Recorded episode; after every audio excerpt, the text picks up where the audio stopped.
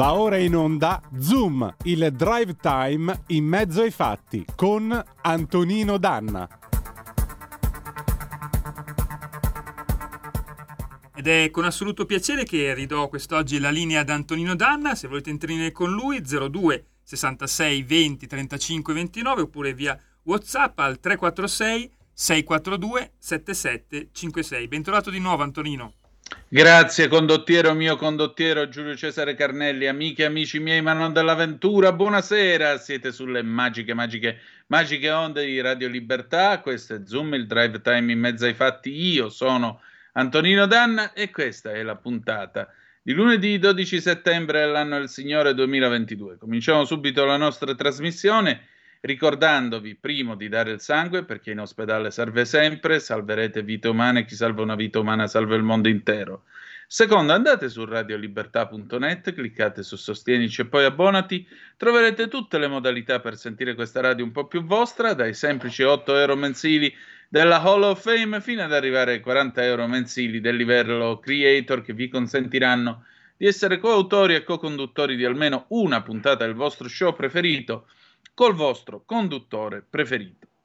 Ora io adesso dovrei lanciare la canzone perché dopo tutto è lunedì e lunedì si balla, però prima di passare ai nostri, a, diciamo, a un momento di frizzellazzi, io vorrei eh, parlarvi di quello che è successo ieri sera. Ieri sera a Marina di Carrara, eh, verso le 21, nemmeno ora tarda, orario in cui la gente era fuori, che si prendeva il fresco che faceva il normale struscio settembrino che si fa nelle località di mare, beh, ha assistito a un'indegna gazzarra. L'indegna gazzarra altro non è stato che 50 individui sedicenti anarchici quali hanno ben pensato di andare a sfasciare in 50 contro 7, cioè 4 donne e 3 uomini, sono andati a sfasciare il gazebo della Lega, presente il segretario locale della sezione di massa che è eh, Nicola Pieruccini e lo voglio anche salutare, avendo avuto il piacere di conoscerlo e di incontrarlo. Ora,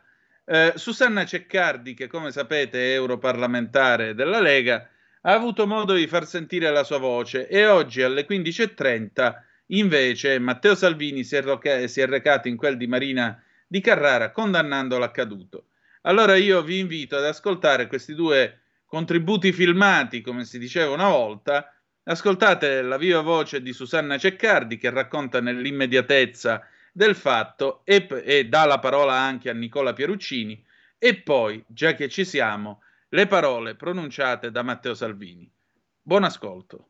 Siamo qui a Marina di Carrara, è successo un fatto gravissimo come non ne accadevano da anni in questa regione. Purtroppo ci sono ancora dei rigurgiti eh, antidemocratici in questa regione, in questa provincia. Qui abbiamo le militanti che sono state aggredite da 40 persone, da 40 persone che hanno buttato all'aria il loro gazebo, i loro gadget, le hanno aggredite con le nostre stesse bandiere e le hanno percosse con quelle bandiere. Erano, sono scosse, delle persone sono andate in ospedale, si sono, stanno facendo refertare per le percosse che hanno subito da donne, erano in gran parte donne, da parte di uomini e donne eh, scatenati qua in centro a Marina di Carrara in piena serata con persone tranquille che stavano passeggiando, che stavano eh, facendo la loro serata. È arrivato qui anche il commissario provinciale Nicola Pieruccini, fatto gravissimo. Sì, un fatto gravissimo perché stavamo ancora montando il gazebo, quindi non era ancora, non era ancora completamente montato. Siamo stati aggrediti da una cinquantina di persone in maglietta nera e bandiere nere che hanno cominciato a malmenarci con i bastoni delle nostre bandiere, madri di famiglia, eh, nostre mogli e nostre figlie aggredite in una maniera incivile e indecente. Questa non può essere chiamata democrazia. Quelli che chiamano noi antidemocratici devono capire chi sono loro stessi, perché è incredibile che in pieno centro, a Marina di dove ci sono famiglie a mangiare gelato, madri con bambini, nonne con i nipoti, possano succedere cose di questo tipo. Io ringrazio la polizia che è intervenuta celermente, alcuni dei nostri militanti stati, hanno dovuto richiedere l'intervento medico in ambulanza, due sono stati malmenati forti, quindi sono stati visitati. Spero che la zona, visto che è eh, monitorata dalle telecamere di sicurezza, riesca a individuare chi sono queste persone che non posso più nemmeno chiamare facinorosi, questi sono dei veri e propri delinquenti. Condivido assolutamente dei delinquenti, andremo fino in fondo a questa storia, si beccheranno delle denunce, ma è il caso che queste persone che non rispettano il dibattito democratico, che non rispettano chi semplicemente faceva un banchetto e faccia politica, sia, a loro sia impedito di partecipare a delle manifestazioni, a loro sia impedito di partecipare alla vita democratica, perché non, non lo sanno fare, non, non sanno come convivere pacificamente e politicamente con le altre persone, soprattutto in un periodo come questo di campagna elettorale che dovrebbe essere di dibattito, di confronto pacifico. Quindi grazie, questa sera è gravissimo, ora andremo insieme alla questura e alla polizia a visionare le immagini delle telecamere di videosorveglianza. Chiediamo a chi era qui e ha girato e magari ha fatto dei video di mandarceli perché sarà importante per il riconoscimento di questi delinquenti. Buonasera.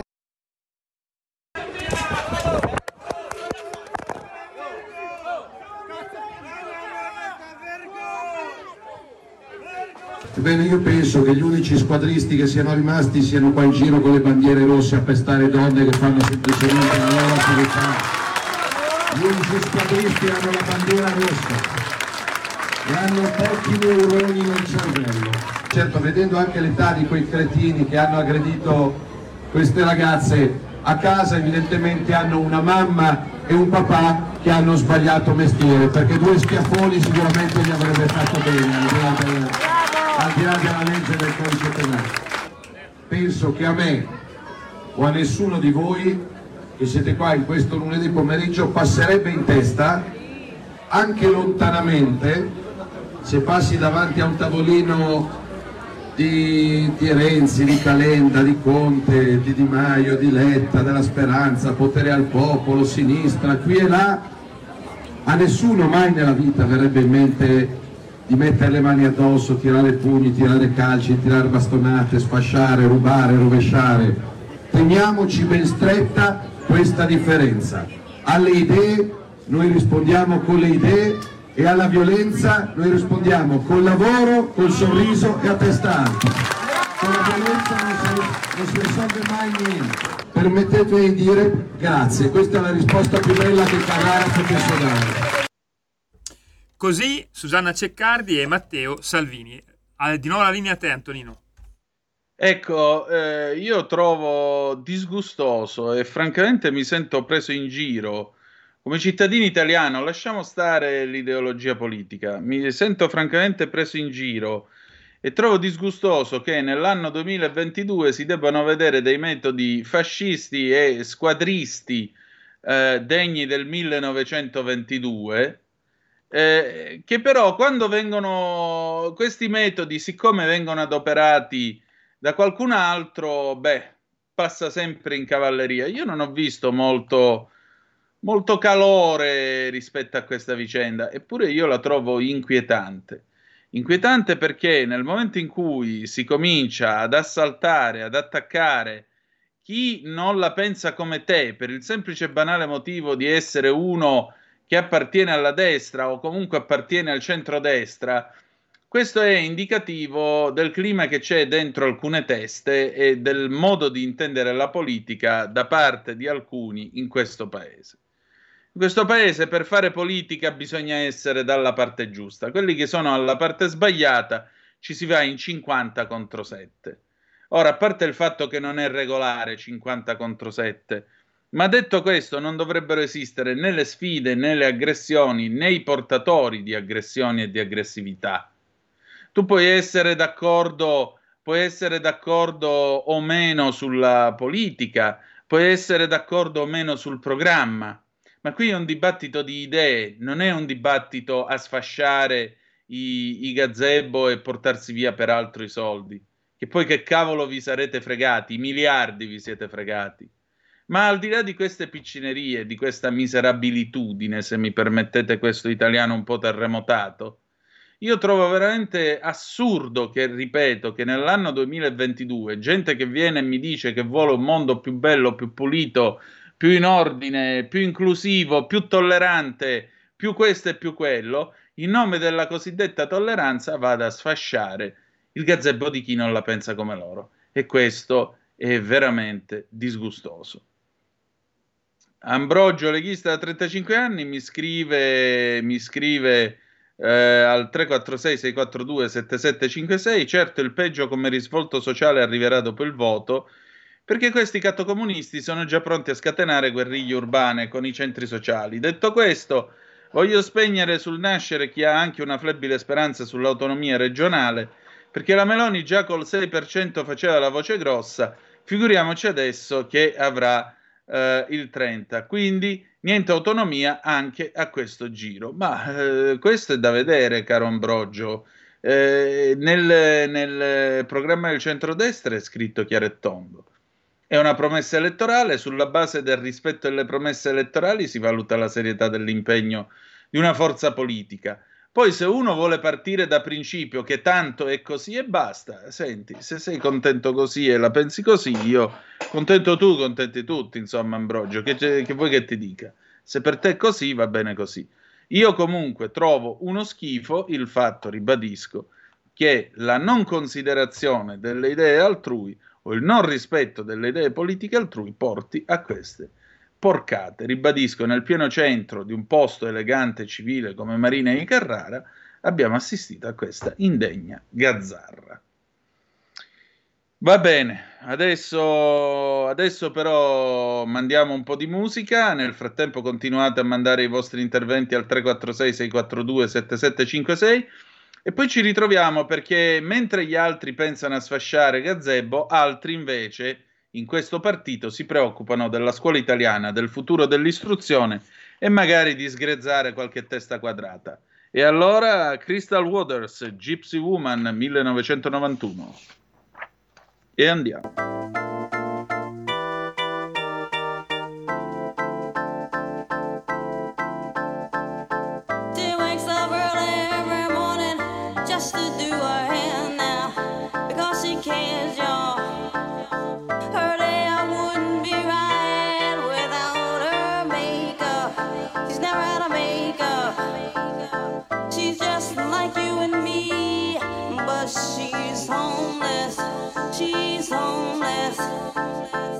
as she stands there.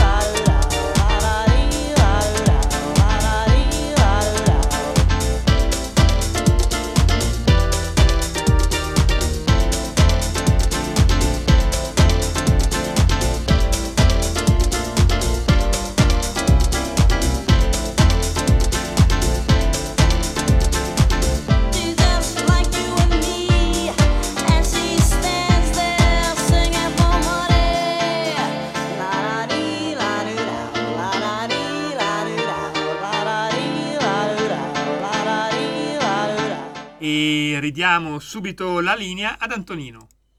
Grazie Giulio Cesare Carnelli. C'era un mio amico che dissacrava volentieri questo brano cantando Rararira, ora pesce stocco e baccalà, pesce stocco e baccalà. Se qualcuno lo preferisce, insomma, buon appetito.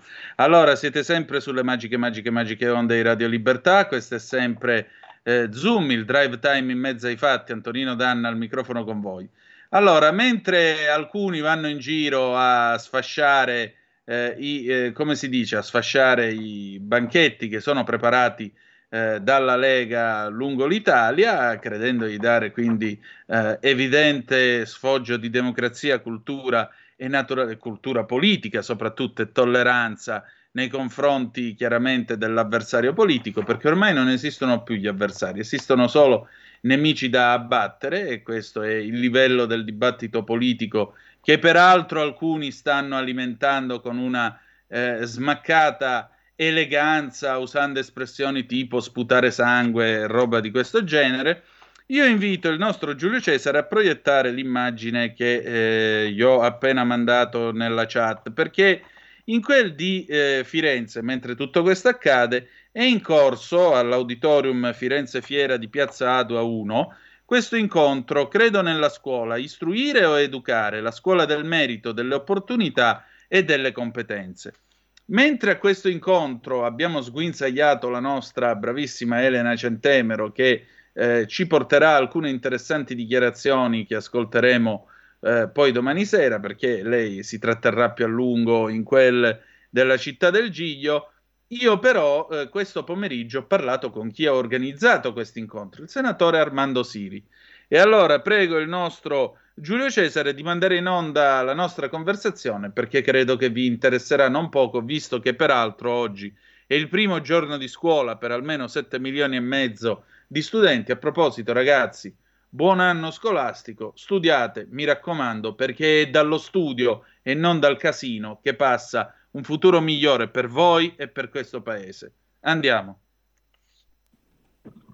Onorevole Siri, io intanto la ringrazio per il suo tempo. Oggi, insomma, a Firenze si discute di scuola, del futuro dell'istruzione e in particolare, ecco, eh, il tema della giornata è istruire o educare la scuola del merito, delle opportunità e delle competenze. Stamattina però nella rassegna stampa il nostro Giulio Cainarca leggeva alcuni dati che dicono come nel nostro sud Italia e principalmente in Sicilia il tasso di abbandono dei ragazzini sia ben più alto rispetto a quello della Romania che in media è lo stato peggiore in tutta l'Europa per quanto riguarda l'abbandono. Allora, come si riportano i ragazzi a scuola? Ma intanto bisogna cominciare con utilizzare le parole che a noi stanno a cuore, quindi educare sicuramente lo preferiamo ad istruire, perché educare significa tirar fuori il meglio che c'è nei nostri ragazzi. La scuola viene vissuta spesso anche in certe aree del paese come una perdita di tempo. C'è anche chi va a dire in giro che bisognerebbe andare tutti al liceo e bisognerebbe chiudere le scuole tecniche o professionali o d'avviamento al lavoro eh, ovviamente noi su questo siamo molto contrari, bisogna eh, ovviamente territorio per territorio, realtà per realtà, cercare di capire quali sono eh, le istanze che arrivano dai giovani. Poi bisogna distinguere tra obbligo scolastico e, e, e non obbligo, nel senso che chiaramente per quanto riguarda l'obbligo scolastico, allora lì devono entrare eh, diciamo, in ballo eh, le famiglie, le istituzioni e ovviamente eh, incentivare eh, i ragazzini a, a, fare un percorso che è soprattutto un percorso di base per acquisire le nozioni che servono diciamo un po' per si orientare nella società. Ma al di là di quello c'è di più, nel senso che poi ciascuno deve seguire un po' la sua strada, la sua voglia, il suo talento, la sua eh, inclinazione.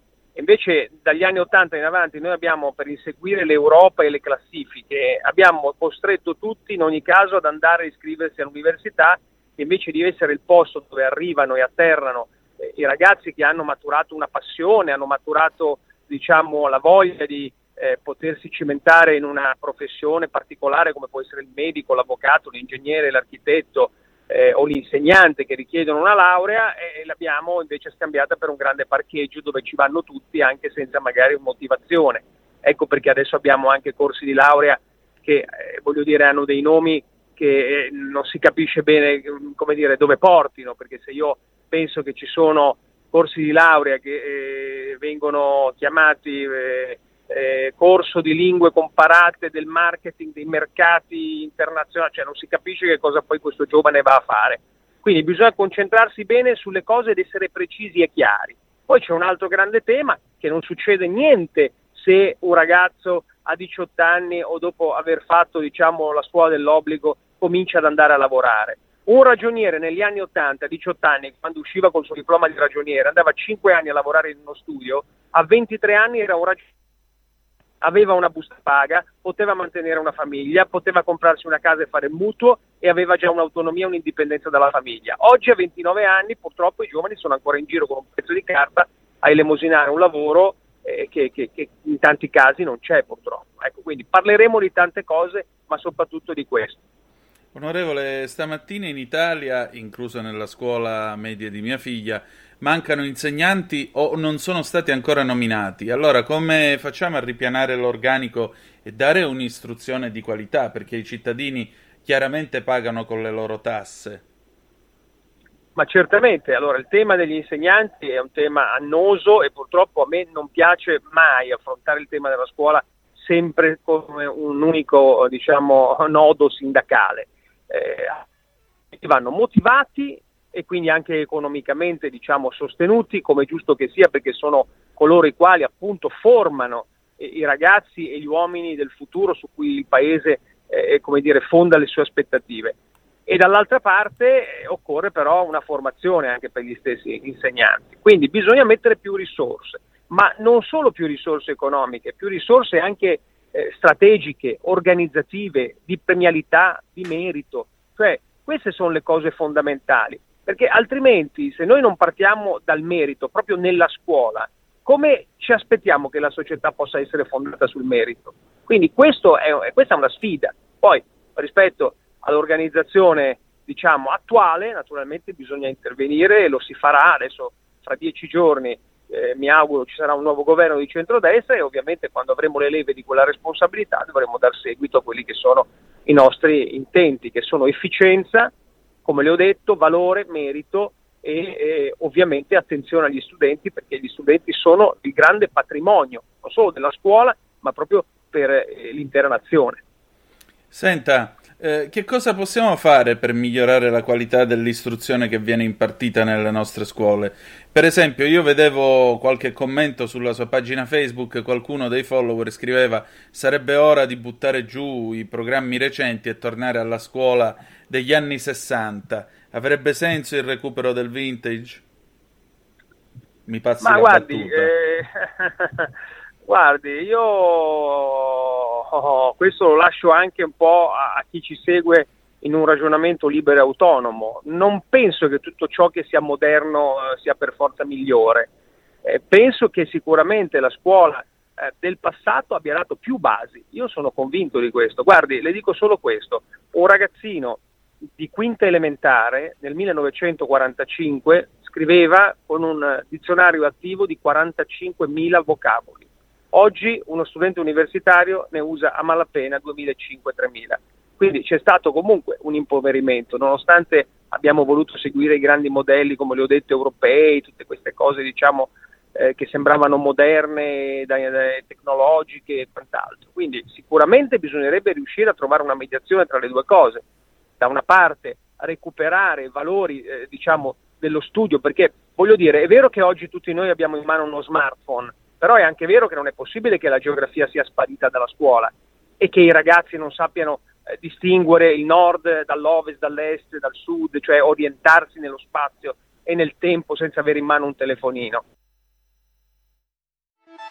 Stai ascoltando Radio Libertà, la tua voce libera, senza filtri né censure, la tua radio.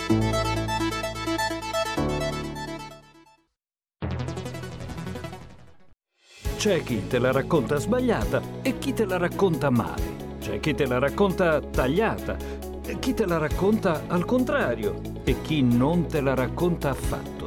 QDS te la racconta giusta. Ogni giorno la tua terra, il suo presente, le sue attese, la sua volontà di rinascita. Leggi, abbonati, scegli il quotidiano di Sicilia. L'informazione giusta per crescere insieme.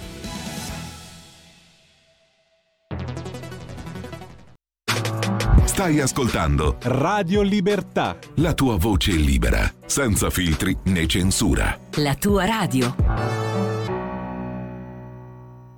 Quindi anche questa cosa qua di dover dare in, in classe ai ragazzi eh, i, i desktop che già ce li hanno a casa. No, ma insegniamo a scuola le cose, le basi, quelle che se anche non hai il telefonino in mano non sei un cretino. Ecco, mi viene da dire questo.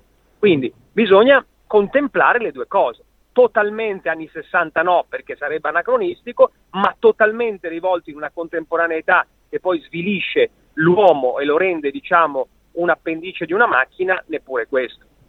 I nostri figli hanno passato due anni difficilissimi. Come riusciremo a chiedere loro scusa anche attraverso la scuola? Eh, guardi, qui bisognerebbe chiedere scusa veramente a tutti gli italiani, sicuramente ai ragazzi che hanno sofferto e patito una, diciamo, un approccio isterico e psichiatrico a questa vicenda del Covid, purtroppo. Eh, quindi sicuramente le istituzioni dovranno chiedere scusa. Purtroppo per certe cose eh, abbiamo dati che ci dicono che a- alcune situazioni saranno irrecuperabili, ma noi l'allarme l'avevamo lanciato proprio in Covid, io stesso ho promosso diversi convegni, incontri anche con specialisti, eh, pedagogisti, psicologi infantili, medici, clinici degli ospedali, abbiamo vissuto momenti veramente difficili e complicati. Il ministro Speranza non ha voluto sentire ragioni, eh, se ne assumerà la responsabilità. Io mi auguro che ci sia una commissione di inchiesta su quello che è successo eh, sul Covid e che quindi tiri fuori anche le responsabilità per quello che è accaduto eh, nella scuola, perché effettivamente io ricordo, guardi, le do questo episodio per concludere, io ricordo che a un certo momento uno studente di Fano nelle Marche è stato prelevato dalla polizia in classe con l'ambulanza e eh, legato e costretto ad andare diciamo ricoverato in psichiatria perché protestava perché non voleva utilizzare la mascherina. Ecco, siamo arrivati a questi punti. Io sono sceso da Milano in macchina, sono andato in questo ospedale, sono andato a parlare con la direzione sanitaria e sono riuscito a farlo uscire subito. Ma siamo stati di fronte a veramente episodi che sono inaccettabili. Quindi le scuse dovranno arrivare, ma dovranno arrivare da chi ha queste responsabilità.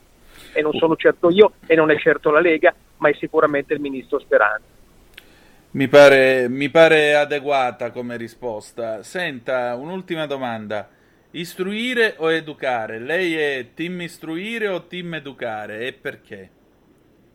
No, io come dicevo in premessa sono team educare, perché educare significa tirare fuori il meglio che c'è nei ragazzi, cioè stimolare ciascuno a essere felice, soddisfatto eh, del proprio talento, del proprio ingegno, delle proprie qualità, delle proprie predisposizioni e inclinazioni naturali. Non tutti dobbiamo fare quello che la società ci dice che è giusto fare. Ognuno deve fare quello che si sente, quello che è bravo e ciascuno deve avere la dignità. La società deve riconoscere la dignità a ciascuno per il proprio talento. Io non voglio un giovane che se ha il talento, diciamo, per le cose manuali, deve sentirsi sminuito perché non va a fare l'università e vorrebbe lavorare magari in un'officina meccanica. Vorrei che questo giovane, tanto quanto un medico, abbia la stessa uguale, identica dignità sociale, perché è di questo che noi abbiamo bisogno. Abbiamo bisogno di riappropriarci dei talenti, abbiamo bisogno di riappropriarci di quell'educazione che è appunto capace di stimolare queste reazioni e questa acquisizione di consapevolezza nei giovani.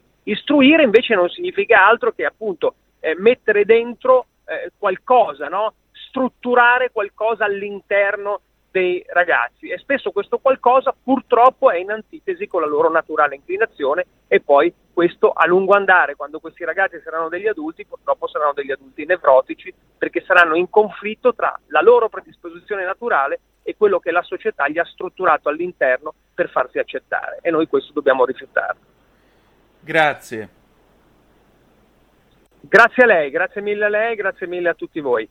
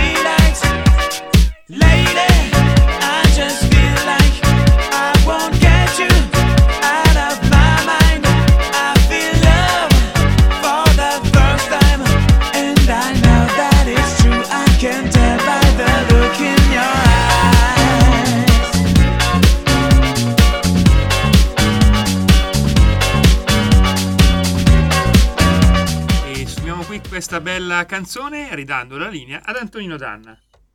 Grazie condottiero Giulio Cesare Carnelli. E eh già era l'estate del 2000 e Mojo ci faceva ballare con Lady Hear Me Tonight. Signora, fammi sentire, ascoltami stasera. Beh, speriamo che siano tante le signore, signorine e, e naturalmente i signori e signorini eh, che eh, ci ascoltano, insomma. Eh, allora, qui abbiamo niente po' di che signorini, nel senso i giovani signori di pariniana memoria. Allora, una comunicazione di servizio, anzi due. La prima, domani eh, sostituirò Giulio Cainarca nella conduzione della rassegna stampa, quindi faremo la maratona perché dalle 7.30 alle 10.30 avremo la rassegna stampa 7.30 9.30 e poi 9.30, 10.30, filo diretto a microfono e telefono aperto. Io vi aspetto come di consueto. Poi la sera alle 18.05 ci sarà, come sempre, Zoom, ospite gradito il professor Gualtieri. Per quanto riguarda invece una sorpresa che il nostro eh, Giulio Cainarca ha preparato, beh, domani alle 10.40, martedì 13 settembre, avremo la prima parte del documentario Alla canna del gas, le interviste per strada di Radio Libertà a cura di Maurizio Bolognetti. Pensate, il buon Maurizio che cosa ha fatto? È andato per le strade di Potenza a intervistare e sentire gli umori dei cittadini di Potenza in vista del voto del, del 25 settembre. Cosa pensa il paese reale della crisi energetica che sta mettendo in ginocchio famiglie e imprese? Maurizio non si è limitato soltanto a questo, ha parlato anche vicenda Covid-19, guerra, sanzioni, servizio sanitario nazionale, intervista al professor Pietro Luigi Garavelli. Tra i temi trattati Covid-19, Ucraina, Russia, sanzioni e sanità.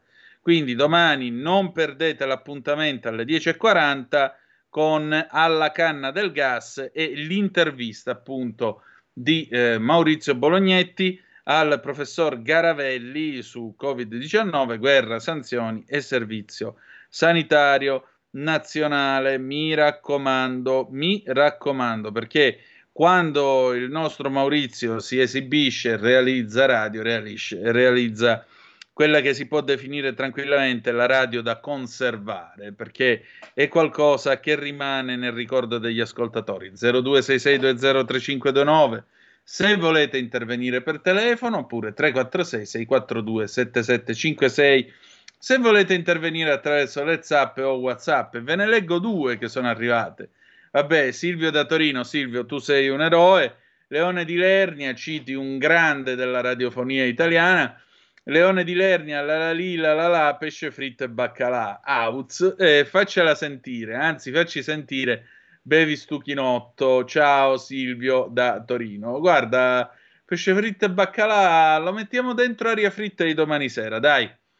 Poi ancora Berengario in Subrico, ciao Berengario. Be- posso dirti una cosa, lo trovo veramente bello sto nome. Se ti chiami davvero Berengario, complimenti, perché mi piace per il suo stile imperiale, medievaleggiante, perché il Medioevo non fu assolutamente un tempo buio, il Medioevo fu l'epoca de- delle cattedrali lanciate verso il cielo, rutilanti, l'uomo era lanciato verso cose alte e non un'epoca arretrata e cattiva. Fu, quelli furono quei malelingui degli illuministi che eh, buttarono giù il Medioevo e gliene dissero peste e corna. Sì, li chiamo malelingui perché tra l'altro oggi, non so se lo sapete, è uscito il nuovo dizionario Treccani che accoglie ministra, soldata, tutte queste cose. Politically correct, lo possiamo dire? Beh, quantomeno io ho il legittimo sospetto. Oh, Berengario mi scrive: Buongiorno dottore. Eh, il dottore lo lasciamo all'ospedale, non ti preoccupare. La semola di grano duro cuoce a 65 gradi, per cui l'acqua salata bollente, una pasta di qualità, cuoce in 6-7 minuti anche a fuoco spento, anche tenendo conto che l'acqua salata bolle a qualche grado più dei 100 e si raffredda molto lentamente perché va in sospensione anche l'amido stesso contenuto nella pasta in cottura. Io cuocio così da quando è uscito un articolo scientifico sulle scienze nel 2015 e la pasta è buonissima, non colla come dice qualcuno e quindi chissà quanto gas ha risparmiato il nostro Berengario in quel di eh, Roma. Beata lui. Io comunque ancora preferisco. Oddio, è vero però che il concetto del calore residuo non è un concetto sbagliato, perché per esempio a casa dei miei nonni il forno, che è stato costruito, voglio dire, nel 1947, classico forno che ha la forma igloo, bello grande, dove dentro puoi fare le pizze, il pane, eccetera, eccetera, funziona a calore residuo, come la maggioranza dei forni in Calabria, cioè tu devi dare fuoco alle fascine, devi dare fuoco quindi a tutto il comburente, quando vedi che la volta e l'interno del eh, forno, i mattoni refrattari diventano di colore bianco, imbianchiscono, allora a quel punto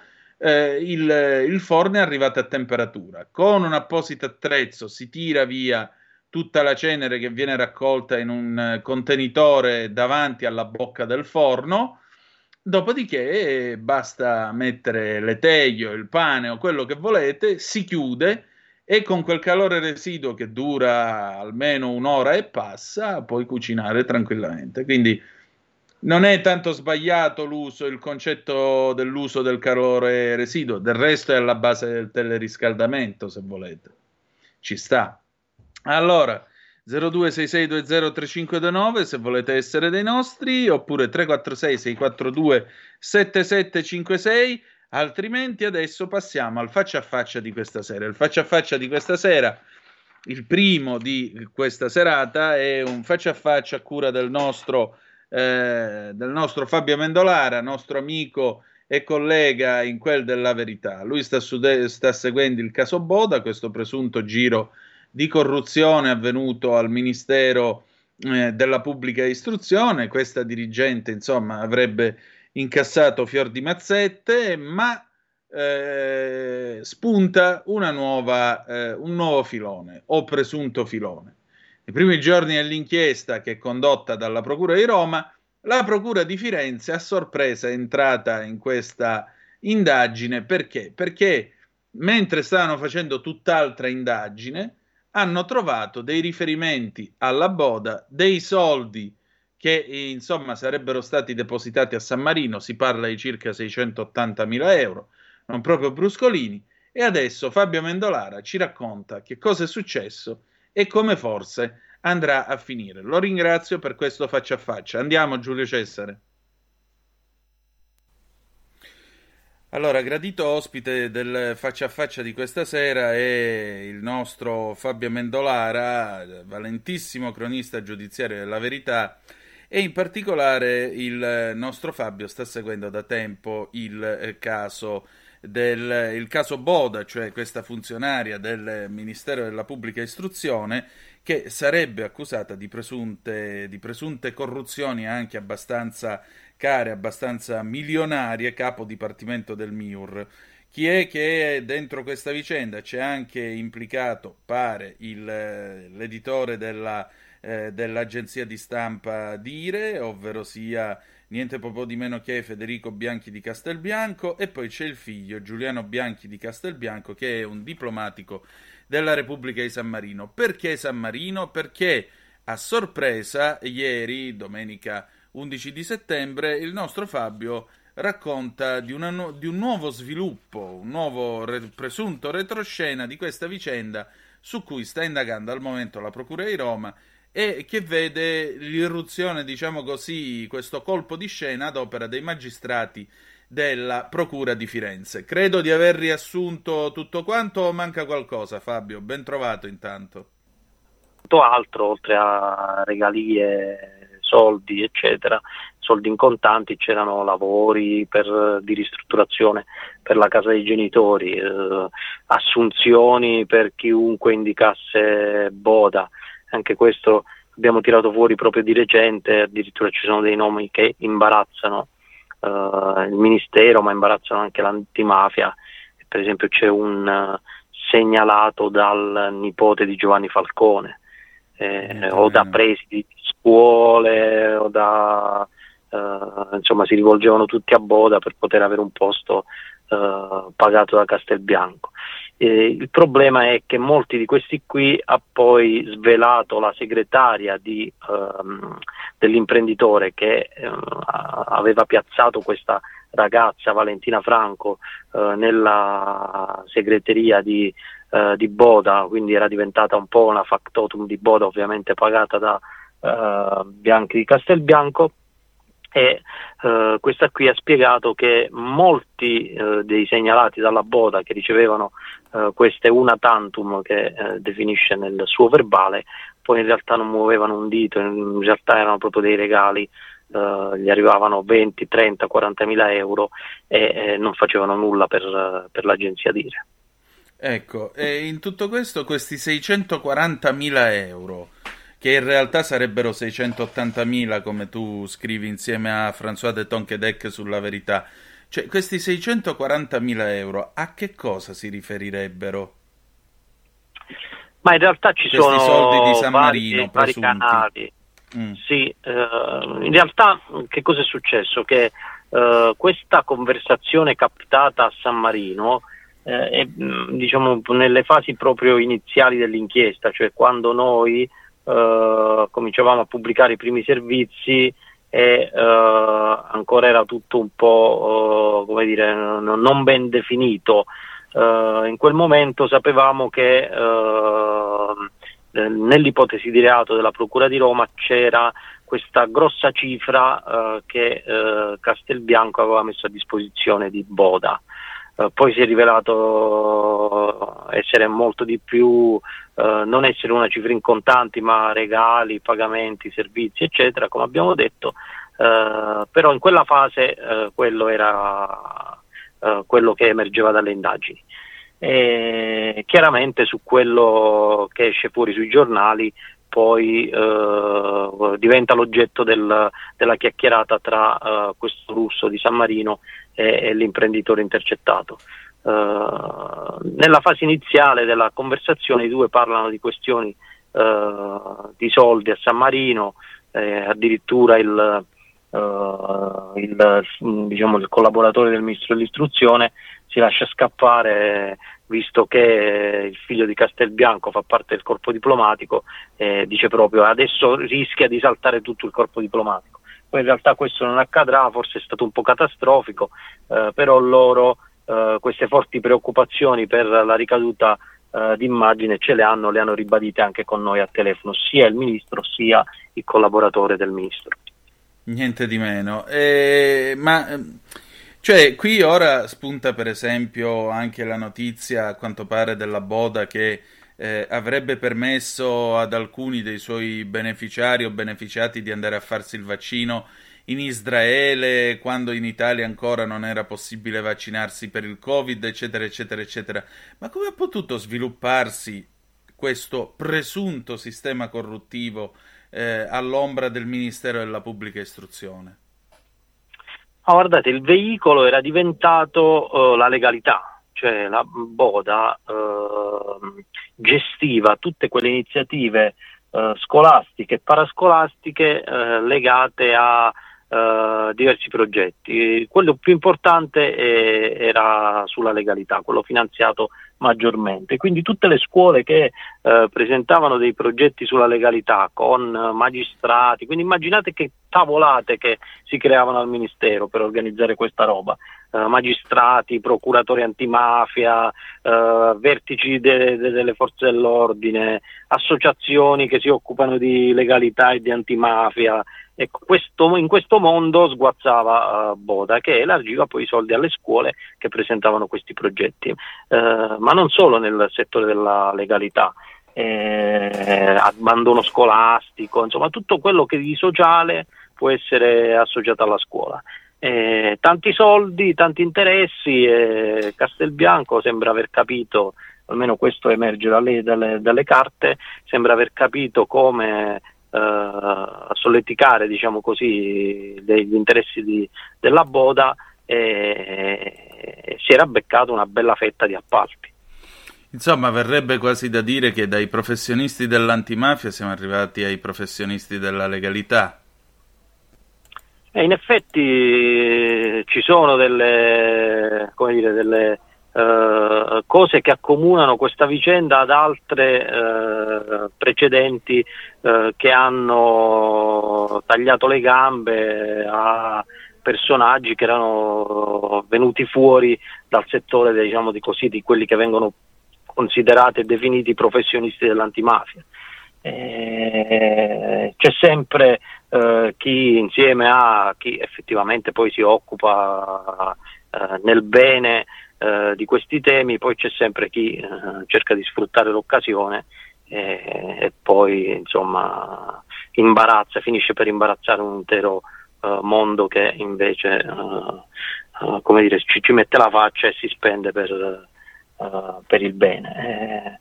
Eh, eh, sono, sono, dei limiti umani, delle storture, eh, insomma il buon Uh, Sciascia insomma ci aveva visto lungo quando dubitava di chi faceva della propria professione l'antimafia e in questo caso anche la legalità. Insomma. Certamente, senti, eh, qual, è la, qual, è il punto di vista della Boda? Cioè, che cosa adduce lei eh, come giustificazione davanti, ripeto, a queste accuse di presunta corruzione? Perché, ripeto, fino a prova fino a sentenza definitiva lei è una presunta innocente, quindi diciamo che è un presunto sistema di corruzione su cui i magistrati ovviamente si stanno, si stanno esprimendo. Prego. Assolutamente eh, dobbiamo considerarla innocente fino a prova contraria, eh, fino al terzo grado di giudizio. Lei però qualche ammissione l'ha fatta davanti ai magistrati, eh, ha ammesso di aver sbagliato, insomma di aver sfruttato eh, l'ufficio in un modo eh, di essersi fatta tirare, tirare per la giacchetta da questi collaboratori. Ha, ha, scaricato un po' su di loro la colpa, ovviamente eh, al vertice dell'ufficio c'era lei, eh, quando le dicevano eh, ti è stato offerto questo, ti è stato offerto quello, è il viaggio pagato e poi era lei addirittura a dire eh, dobbiamo pagare il viaggio al ministro, dobbiamo pagare la macchina, eh, dobbiamo pagare eh, il, il, le camicie, i vestiti al ministro oppure a questo, a quel collaboratore dobbiamo assumere Tizio e Caio, si era fatto un po' prendere la mano e eh, se la vogliamo riassumere proprio molto molto molto in poche parole eh, lei insomma, ha, lasciato intendere che eh, aveva avuto uno sbalzo ormonale. Ah, ecco, va bene. Prendiamo atto di, di, di, questo, insomma, i magistrati poi su questo eh, si esprimeranno. Senti, che cosa ci possiamo aspettare come sviluppi di questa vicenda? Che cosa può accadere ancora di così clamoroso in questa storia? Ma ora le indagini sono chiuse, quindi ci aspettiamo che eh, passati i tempi tecnici della giustizia eh, arrivi o una richiesta di rinvio a giudizio o una richiesta di archiviazione. Alternative non ce ne sono, quindi eh, nel primo caso eh, poi un giudice dovrà stabilire se questi indagati dovranno affrontare un processo o, o meno.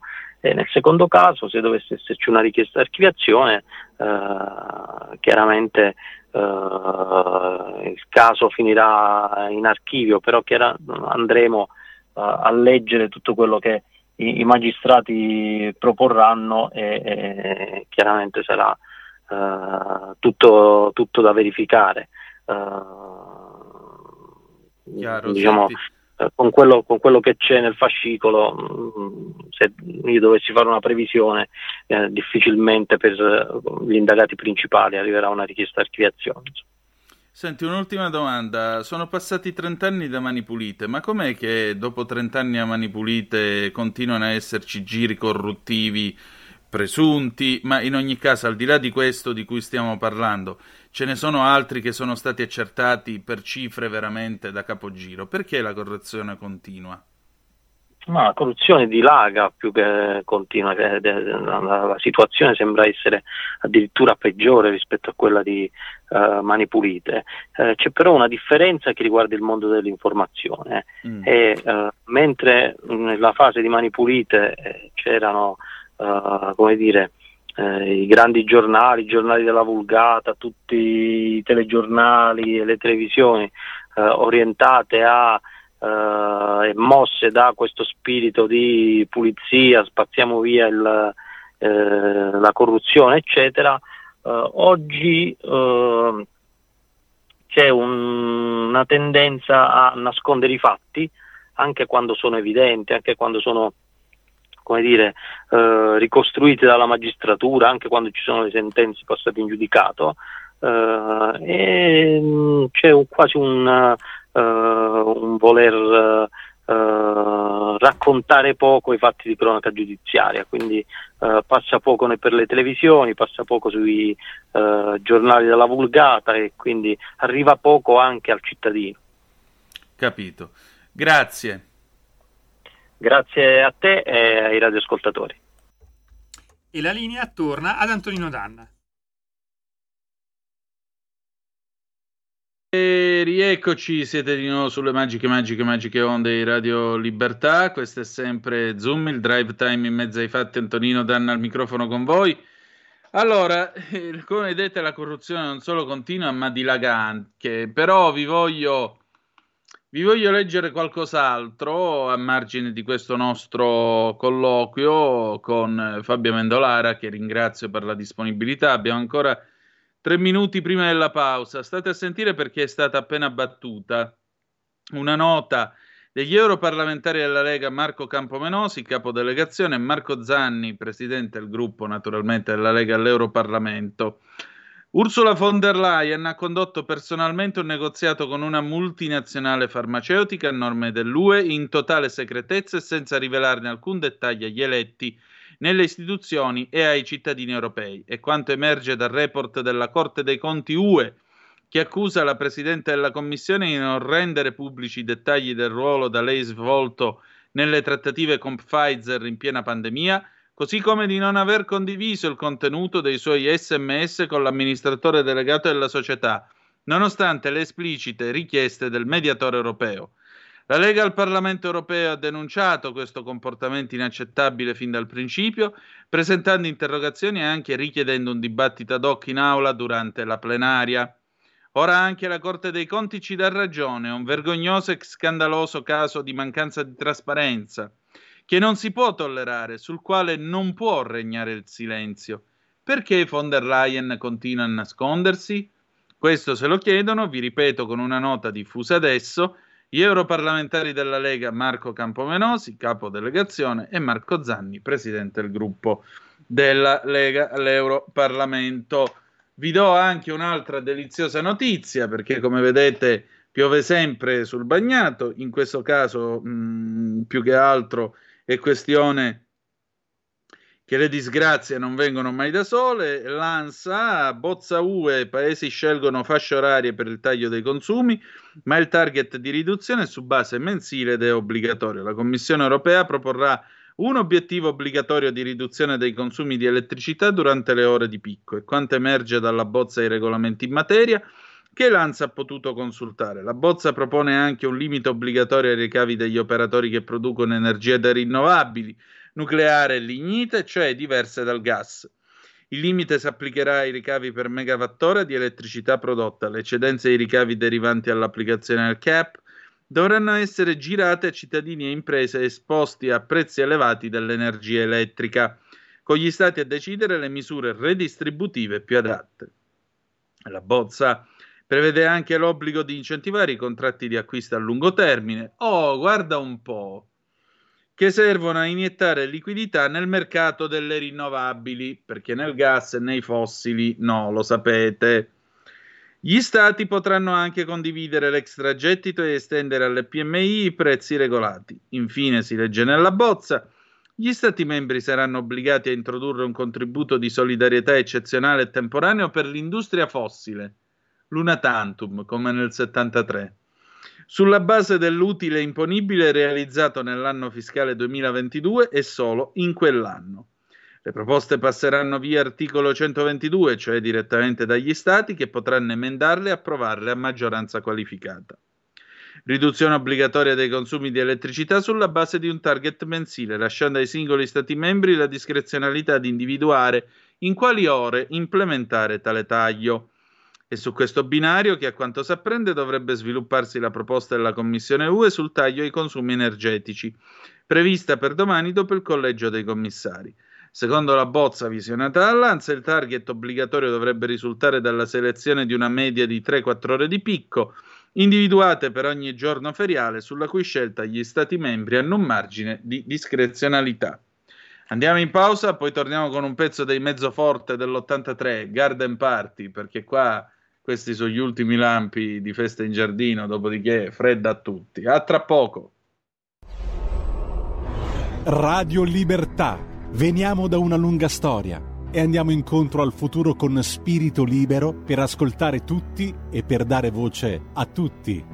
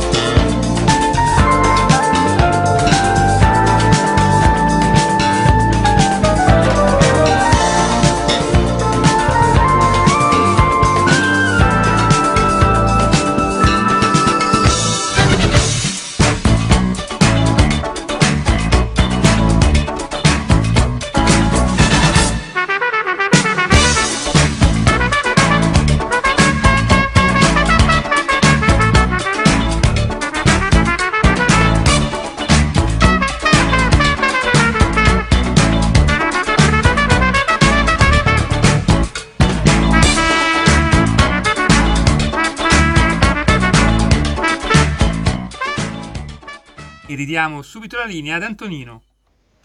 E rieccoci, grazie condottiero, mio condottiero Giulio Cesare Carnelli, siete sempre sulle magiche, magiche, magiche onde di Radio Libertà, questo è sempre Zoom, il drive time in mezzo ai fatti, Antonino Danna con voi. E allora, 026620 se volete, eh, 0266203529 se volete intervenire attraverso il magnifico strumento ideato da Meucci, ovvero sia il telefono, oppure 346-642-7756, se avete voglia di intervenire attraverso la zappa o WhatsApp, che dir voglia sì.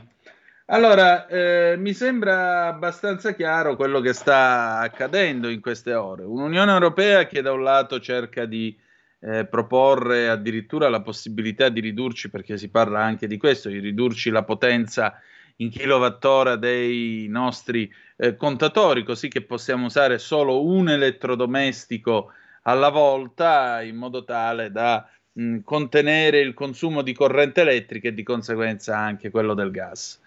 Eh, dall'altro lato una gestione che vuole incentivare le rinnovabili, ancora una volta l'ideologia che viene fuori e che malgrado tutto continua a occuparsi, continua a spingere su questo benedetto green che non serve a nessuno. Eh, anche perché in questo momento che senso ha eh, spingere su delle fonti che sono incostanti nella produzione per rispondere ai picchi di energia, alle necessità appunto di corrente e così via. Questo lo vorremmo capire, ma come vedete l'ideologia, l'ideologia, l'ideologia, l'idea che invece noi si abbia diritto tutti quanti a un inverno al caldo, con la corrente elettrica, con gli standard di vita dell'Occidente, questo non è possibile. Perché? Perché Greta non vuole e noi naturalmente dobbiamo mantenere questo stile di vita vagamente pseudo-francescano che con il francescanesimo non ha assolutamente niente a che fare. 0266203529 per i vostri commenti al telefono oppure 346 642 7755 6. Anche la nota che è stata diffusa dall'onorevole Campomenosi a proposito del report della Corte dei Conti europea, eh, questo mh, deve spingere un'ulteriore riflessione sul ruolo dell'Europa nelle nostre vite e in particolare a una riforma dell'Europa, perché io non posso permettere che una perfetta sconosciuta eh, come la baronessa von der Leyen, peraltro una tizia che come ministro della difesa in Germania non è che abbia lasciato tutti questi grandi eh, segni del suo passaggio, che una tizia del genere, scelta per accordi tra le cancellerie degli stati, possa venire a trattare con un colosso come Pfizer e addirittura ottenere il segreto su quanto si, spe- si è speso per quanto riguarda la prevenzione vaccinale, questo non è degno di una democrazia. Una democrazia deve essere una casa di vetro, specie quando si tratta di spendere soldi per determinati trattamenti e in determinate situazioni. Questo fatto della privacy non è necessario. Non è necessario, anche perché questo contribuisce a non rendere simpatica l'Unione Europea agli occhi di tutti noi che dicono molto semplicemente che l'Unione Europea, così com'è, non va e va ripensata e rifondata da capo. Ora è lunedì e come ogni lunedì abbiamo con noi l'avvocato Claudio De Filippi per a domanda risco- risponde. Allora ascoltiamo il caso di cui parla quest'oggi, vi ricordo la mail alla quale potete scrivere a domanda risponde zoom chiocciolagmail.com a domanda risponde zoom chiocciolagmail.com buon ascolto Radio ascoltatori, buongiorno. Avvocato Claudio De Filippi, Foro di Milano. Come al solito prendiamo lo spunto da articoli della settimana pregressa per mm, parlare di argomenti che riguardano appunto la politica e anche l'economia. Infatti eh, la settimana scorsa sono apparsi più articoli di giornale che sottolineavano il fatto che la ex Equitalia eh, notificava intimazioni di pagamento che abbiamo già detto che sono state mandate in misura abnorme dal, dal governo Draghi, si parla di 20 milioni di intimazioni di pagamento, eh, con delle PEC che non sarebbero registrate da parte dell'Agenzia delle Entrate e Riscossione. E, e, su questo argomento, eh, infatti, eh, molti avvocati, eh, compreso me, fanno ricorso sostenendo che la notifica dell'intimazione eh, di pagamento è nulla.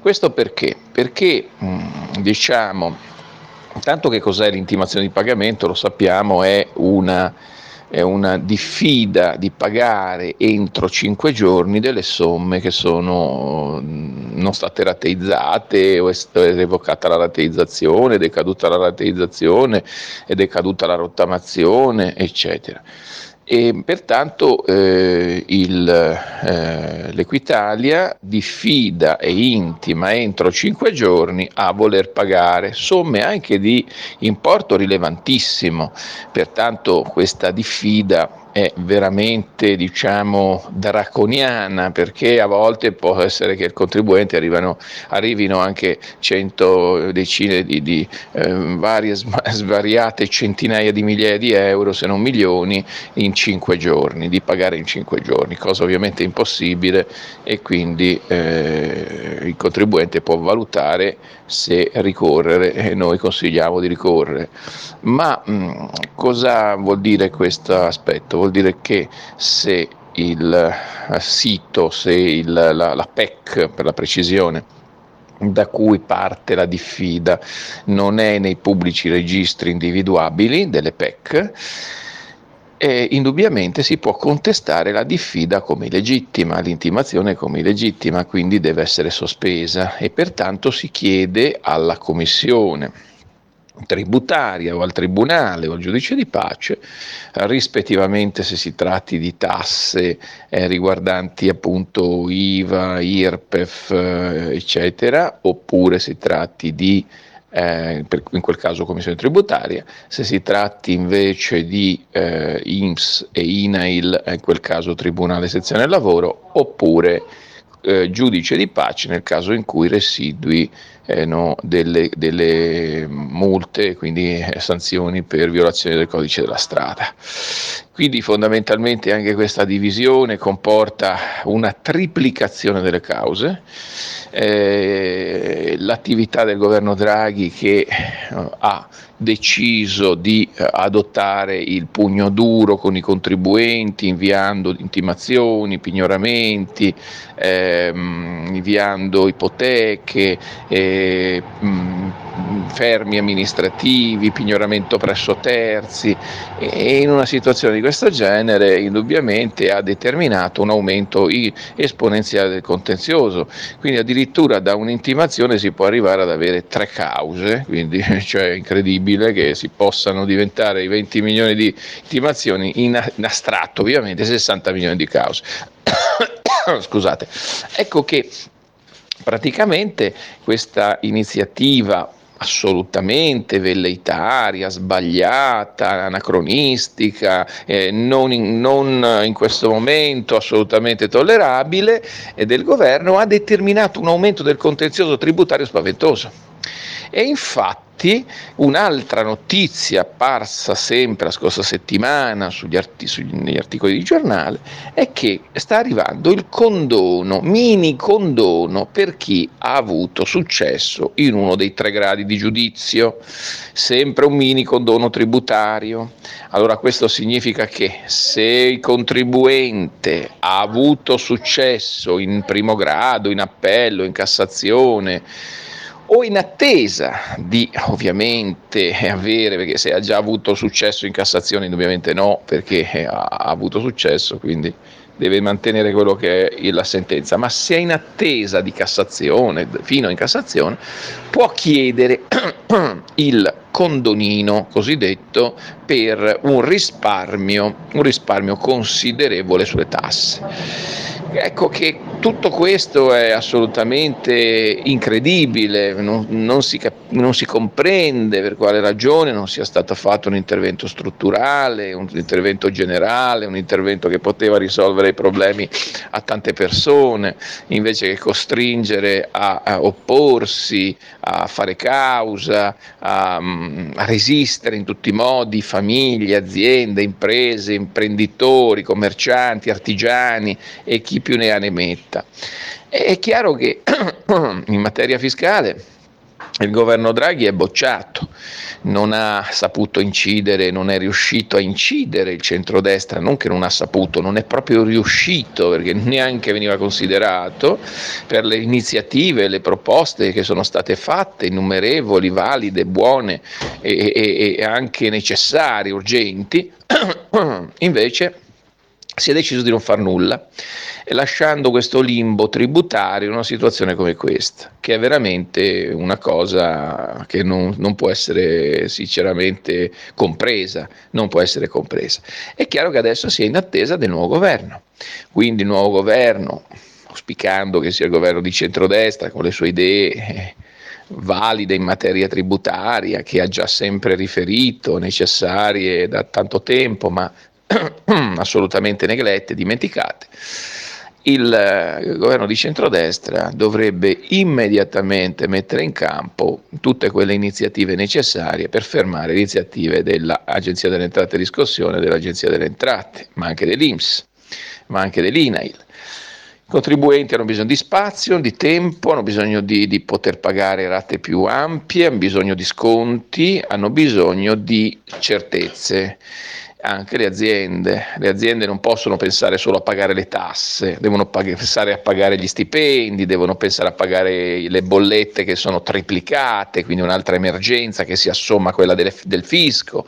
Quindi i problemi per gli imprenditori in questo periodo non mancano certamente. Quindi è necessario che ci sia una seconda pace fiscale, cosiddetta pace fiscale bis, che la Lega ha sempre propugnato e ha sempre portato avanti, come è stata ovviamente fatto eh, col governo giallo-verde, e pertanto una, seco- una pace fiscale bis più che necessaria è in, è, è, urgentissima. E questo darebbe un po' di conforto a, agli imprenditori, agli autonomi, le partite IVA, ma anche le famiglie. E, è necessario che l'intervento sia strutturale, quindi non un piccolo condono per chi ha vinto qualche causa eh, qua e là, eh, non un, una necessità, come diceva mh, qualcuno nell'ambito del governo Draghi, di ricorrere in massa alla ristrutturazione dei debiti, quindi tutte le aziende italiane fallibili o comunque decotte o comunque necessarie intervento del Tribunale, ma indubbiamente un intervento sistemico, un intervento che riguarda tutti per garantire un pagamento per lo Stato in tempi più lunghi, eh, ridotto, ridotto eh, con un saldo estralcio fino all'80% di riduzione, con una, una rottamazione quater con un 50% di, di, di, di riduzione o maggiore.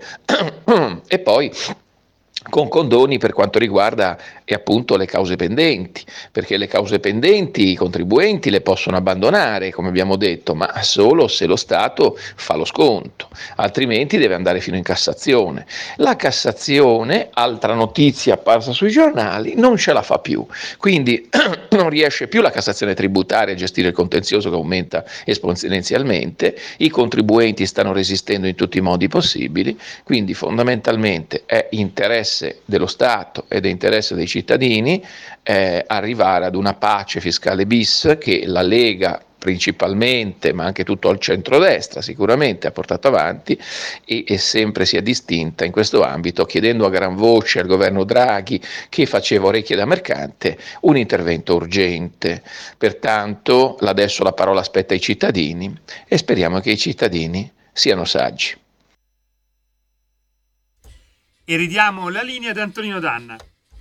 Ecco, mi sembra che le parole dell'avvocato Claudio De Filippi siano quanto mai condivisibili. Confidiamo nella saggezza dei cittadini, anche perché, come vedete, il sistema si sta pericolosamente avvitando. Ma andiamo un attimo a Firenze, andiamo a sentire che cosa sta succedendo all'evento appunto dedicato alla scuola che è in corso mentre vi parliamo, istruire o educare, la scuola del merito, delle opportunità e delle competenze all'auditorium Firenze Fiere in piazza Ado a 1. Eh, Giulio Cesare, andiamo a vedere che cosa succede e chi sta parlando. Ecco Antonino, avevo appena finito di registrare l'intervento di eh, Elena Centemero, ma in questo momento è arrivato Matteo Salvini, quindi se sei d'accordo andiamo in diretta da Firenze. Matteo Salvini, prego questi lavori di là in, eh, diciamo, in un'altra stanza e sta per diciamo, poi raggiungerci per poi intervenire, sta seguendo i lavori di là proprio per... Qualche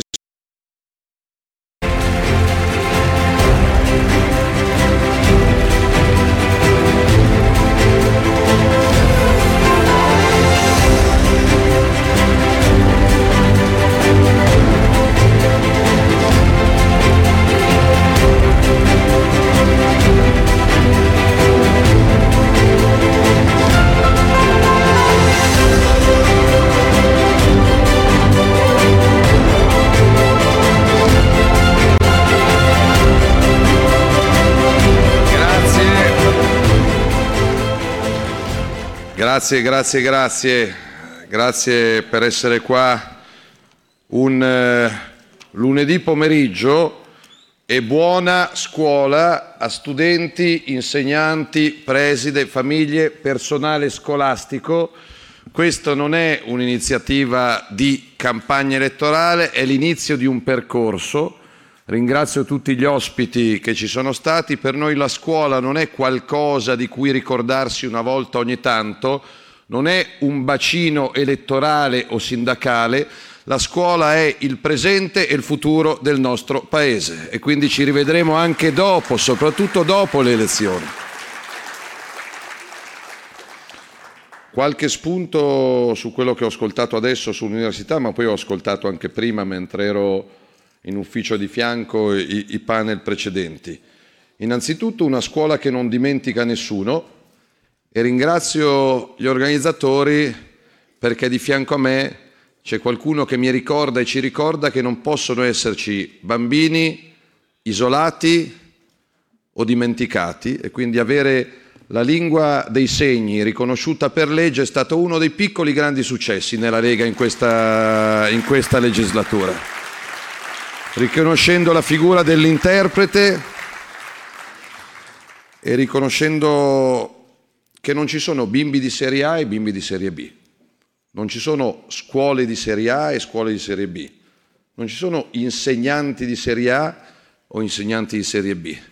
Se qualcuno per ideologia pensa che l'Italia potrebbe e dovrebbe fare a meno delle scuole paritarie, è un folle incosciente che vive su Marte, perché per fortuna che c'è la libertà di scelta educativa e formativa. Anche perché se per cieca ideologia tu domani mattina chiudessi le scuole paritarie perché sono quelle dei ricchi, a parte il fatto che se la pensi così non capisci, non conosci, ignori, perché in alcuni territori dove lo Stato non arriva, cara grazia che ci sia la scuola elementare, la scuola materna o anche la scuola media e superiore, gestita da realtà che non sono private, ma sono un'altra forma di offerta didattica pubblica. Quindi, numero uno, per la Lega non ci sono scuole di serie A e scuole di serie B, sono assolutamente tutte da sostenere, men che meno ci sono gli studenti di serie A, come dice qualche poverello, collega, segretario di altri partiti, che dice che quelli che vanno al liceo sono più intelligenti e preparati. Io dico grazie ai ragazzi che vanno all'istituto tecnico, al professionale, all'ITIS, all'IPSIA che non hanno niente da invidiare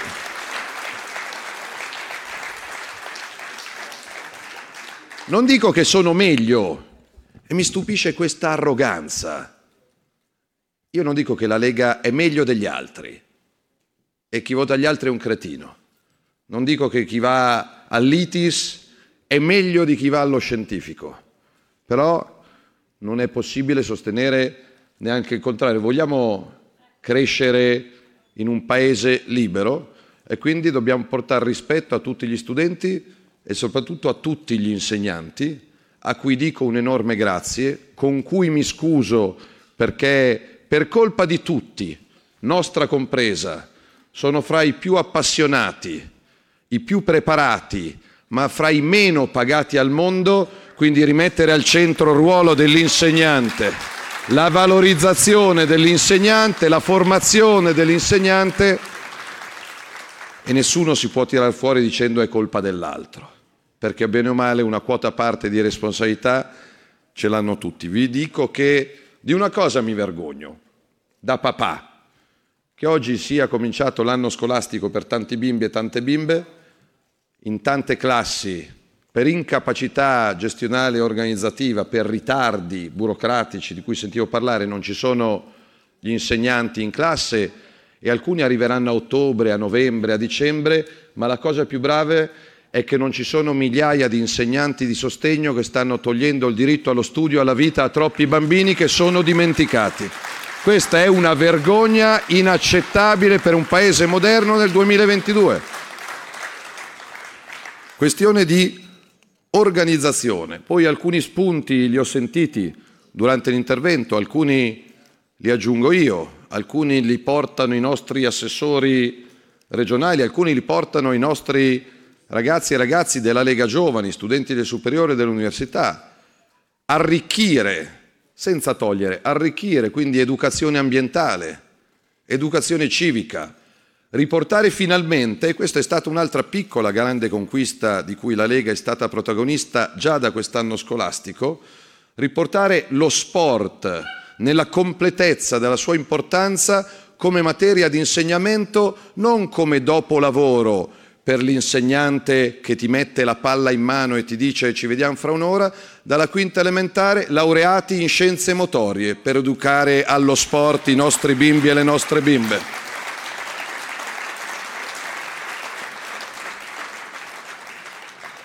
Poi faccio autocritica. Ai tempi del liceo io ho fatto il classico, eh, ai tempi del liceo ogni tanto si bigiava, alzi la mano chi non ha mai bigiato. Mente sapendo di mentire, se qualcuno alza. O vai alla scuola, o vai dalle suore che ti rincorrono in cortile, oppure se vai a una scuola superiore pubblica, penso che chi più chi meno ai miei tempi si approfittava di qualsiasi manifestazione indetta per qualsiasi causa in giro per il pianeta Terra per portare solidarietà a quel popolo e a quella causa dimenticate e per andare a farsi due passi con gli amici, per andare a giocare a pallone, per andare a giocare a biliardo, per andare in biblioteca, perché ai miei tempi non c'erano i telefonini e quindi noi a Milano andavamo, io andavo al classico in centro, ogni tanto si bigiava e si andava in biblioteca alla Sormani, biblioteca pubblica, perché allora c'erano i CD, non c'erano i telefonini, quelle, quelle, robe lì, quindi si andavano a sentire i concerti dal vivo. Non è bello, eh? Se ci stanno ascoltando in diretta dei ragazzi, non fatelo mai, mi raccomando, però chiunque, chiunque l'ha fatto.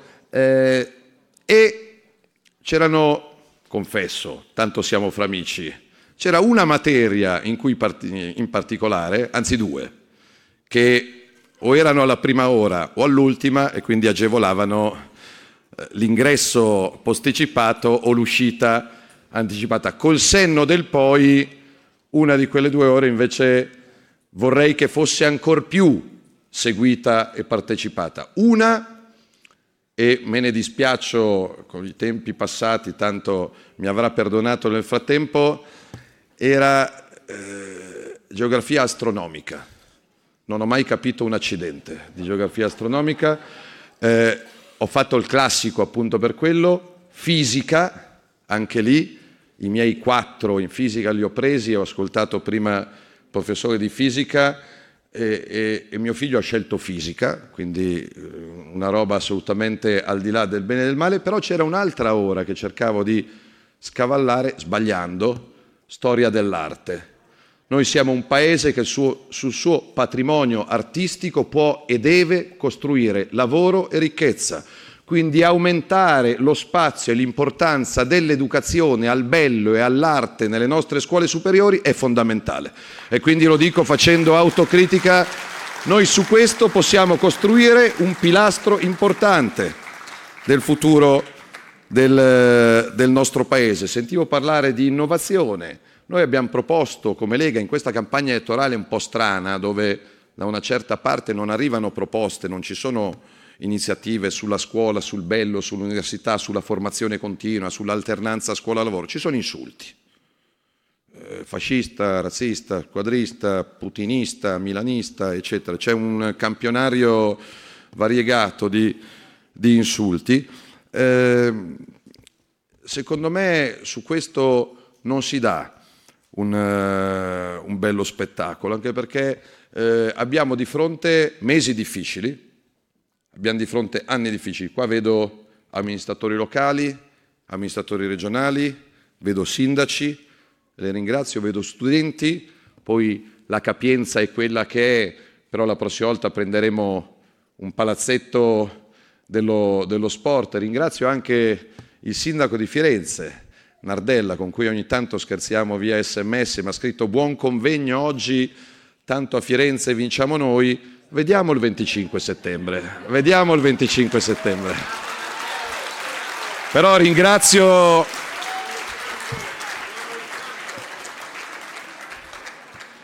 però è quantomeno un sindaco educato e rispettoso. Non entro nel merito delle scelte amministrative, però in mezzo a tanta mala educazione, quantomeno il benvenuto su un territorio ci sta bene.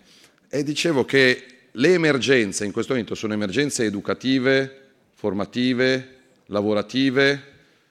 Io domani mattina comincio da Pisa, poi a pranzo sono con un 150 imprenditori a Perugia. Poi avevo due o tre appuntamenti in Umbria che ho saltato per andare in Senato domani pomeriggio, perché io non so se alcuni miei colleghi vivono su Marte e qua esco per un minuto dal mondo della scuola, prima di rientrarci. Qual è l'emergenza per milioni di italiani oggi pomeriggio?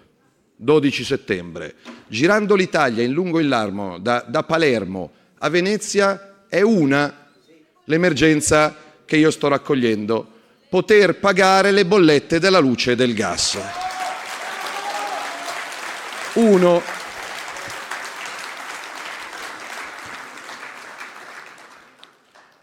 E mi stupisco come a sinistra, ma non solo a sinistra, qualcuno non capisca o faccia finta di non capire. Se qualcuno dice non si può mettere denaro a debito oggi perché poi lo pagano i nostri figli, ragazzi, o si mettono 30 miliardi sul tavolo adesso, o i figli avranno il papà e la mamma disoccupati nell'arco di poche settimane. Chi dice di no a un intervento non conosce il nostro paese.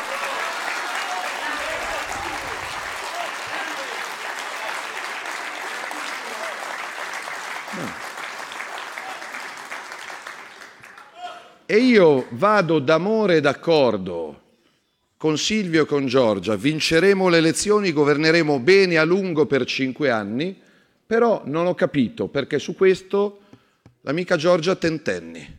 Se non si mettono 30 miliardi sul tavolo oggi, rischiamo di metterne il triplo fra sei mesi per pagare un milione di disoccupati e di cassi integrati. Servono soldi oggi. Soldi subito, soldi veri, soldi freschi. Come si fa a non capirlo? Cioè, cioè, noi stiamo parlando di scuola. Per avere l'alternanza scuola-lavoro, devi avere il lavoro. Perché se chiudono le fabbriche, se a Firenze chiudono le botteghe, se ad Arezzo e a Lucca chiudono gli artigiani, se non ce la fanno più i baristi, i panottieri, i gelatai, i parrucchieri, se rischiano di chiudere 40.000 stalle, non c'è l'alternanza scuola-lavoro, c'è l'alternanza disoccupazione, fame e precarietà. Soldi subito per aiutare gli italiani a pagare le bollette. Subito!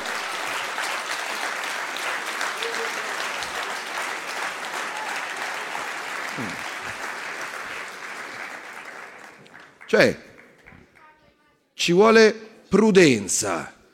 Ragazzi, ma se tu senti il rumore della valanga, a me piace andare in montagna. Quando tu sei in alta montagna e senti il rumore di un sasso che inizia a rotolare e pensi, ma tanto è solo un sassolino. È lontano ed è un sassolino. Cosa vuoi che succeda? Sto qua. Si sente il rumore, ma non perché lo sente Salvini, ma basta parlare con Confcommercio, con Confartigianato, con Confagricoltura, con Coldiretti, coi sindaci. Se le bollette dei comuni triplicano, E allora o il sindaco triplica la retta per l'anziano in casa di riposo, o gli toglie l'aria condizionata. Io sento le iniziative più strampalate. Chiudiamo le scuole uno o due giorni alla settimana per risparmiare. Dovranno passare sul mio corpo per risparmiare sulla pelle di studenti e insegnanti. Non è possibile. Ma ricette surreali che fanno parte dell'educazione al risparmio personale, ma non è che noi salviamo i posti di lavoro se ci laviamo un giorno sì e un giorno no. E, e no, e no io ho fatto il dibattito con uno che mi ha detto io mi faccio la doccia una volta ogni due mesi, ma amico mio, ma amico mio, io vorrei vivere in un paese bello, ma anche profumato nei limiti del possibile. Non è che poi... siamo la seconda potenza industriale d'Europa. Cos'è? E oggi un'altra leggevo, ma poi le norme, la politica a volte fa delle norme, ma per fare una norma dovresti anche garantire che quella norma sia intelligente e venga rispettata. Pare che ci sia qualcuno che sta proponendo una norma in base alla quale in casa tua non puoi far funzionare più di due elettrodomestici alla volta.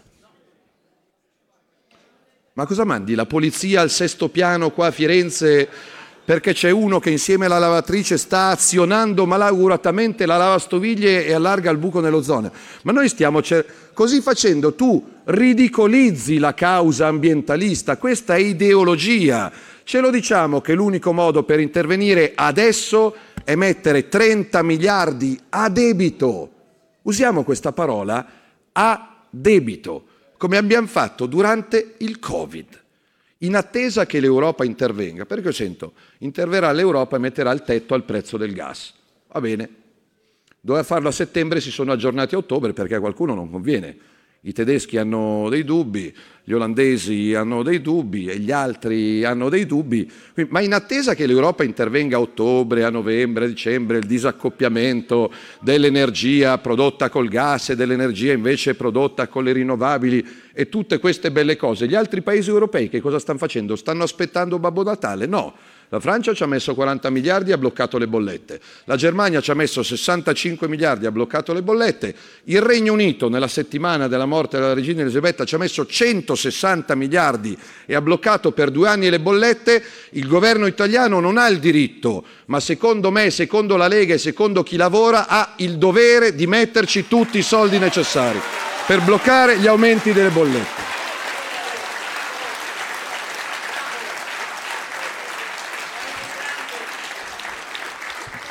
E questo non lo capisco. Io con Giorgia vado d'accordo su tutto, non capisco la prudenza e la titubanza sull'aiutare i lavoratori a continuare ad andare in fabbrica domani.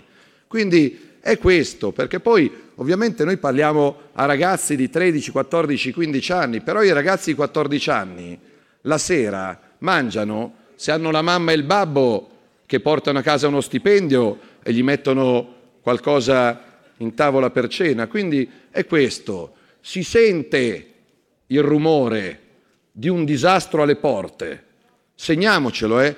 12 settembre, non perché sono un genio, ma perché ascolto, incontro, raccolgo e metto in fila dei numeri.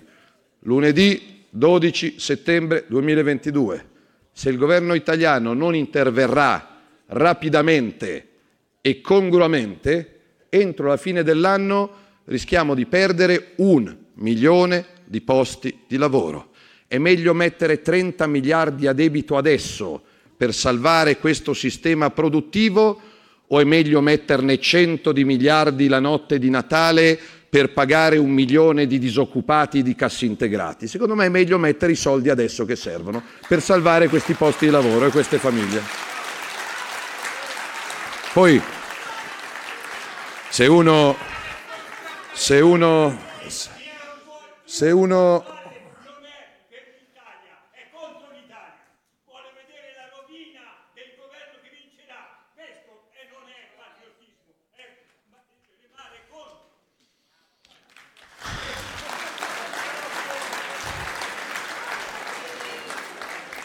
Non so come l'ha tradotto, però il signore era abbastanza incazzato. La, traduzione che... Comunque, al di là di questo, tornando sui banchi di scuola, il sogno da genitore, non il sogno, l'ambizione, il diritto, non di un genitore, ma di uno studente è di avere lo stesso insegnante nella stessa classe, nella stessa scuola, dal primo al quinto anno. Perché un paese civile non ha la mobilità, la ruota della fortuna, soprattutto per chi ha un classe un bimbo speciale, un ragazzo una ragazza speciale che ha nel contatto umano, nella conoscenza diretta, la metà della sua forza di apprendimento. Se cambi l'insegnante di sostegno, ricominci da capo ogni volta. L'abbiamo sentito prima, l'autismo. Io ho insistito come un matto col nostro ministro Stefani e lo ringrazio perché l'autismo ormai è in milioni di case italiane e grazie alla nostra insistenza per la prima volta il governo eh, uscente ma ancora in carica è riuscito a ottenere a bilancio 100 milioni di euro da destinare alle famiglie che hanno un ragazzo o una ragazza autistica in casa, perché è qualcosa che non va ignorato. C'è e si può migliorare. Ovviamente le terapie costano, ovviamente niente è gratis. E poi secondo la norma bisogna anche pensarci, l'Italia è un paese strano per cui a 18 anni guarisci e smetti di essere autistico. Non, eh, fino a 17 anni e mezzo hai diritto all'assistenza, al sorriso, all'abbraccio, dai 18 in su problemi tuoi e quindi qua c'è qualcosa da rivedere. Io sento parlare di diritti, diritti, diritti, diritti, diritti. Prima di preoccuparci del diritto di chi arriva domani mattina, mi preoccuperei del diritto di qualche milione di disabili italiani che hanno enorme difficoltà a frequentare la scuola.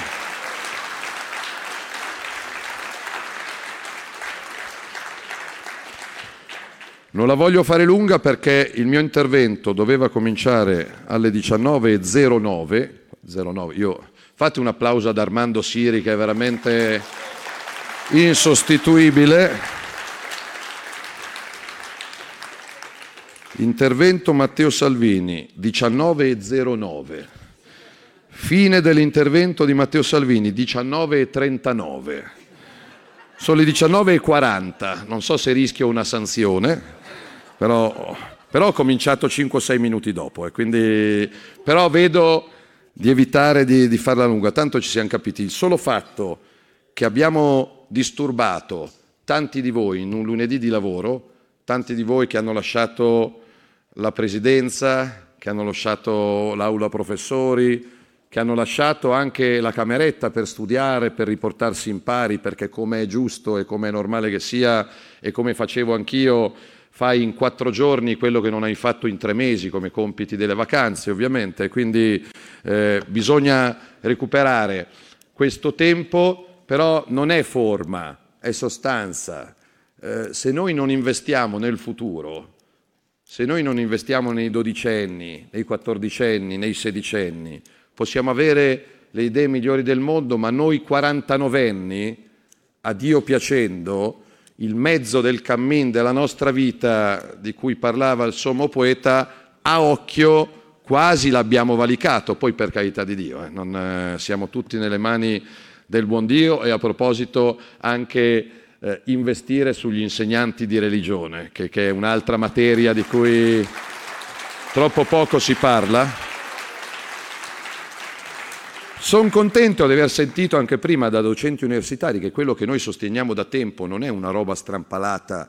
Mancano medici, mancano infermieri, togliamo sto maledetto numero chiuso per accedere alla facoltà di medicina e di scienza infermieristica almeno il primo anno. Costa zero.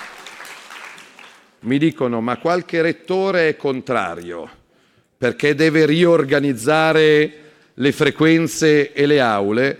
E amico mio, sei pagato per quello, quindi riorganizzale le frequenze, le aule, non è che si può far tutto nella vita. Quindi grazie perché penso che siamo l'unico, non partito, movimento, siamo l'unica comunità politica che stando a qualche giornalista ha perso una giornata della preziosa campagna elettorale parlando di scuola. Chi pensa che aver dedicato questo pomeriggio a Firenze sia stata una giornata persa dovrebbe tornare in prima elementare perché non ha capito assolutamente che qua c'è il futuro del nostro, del nostro paese. Quindi,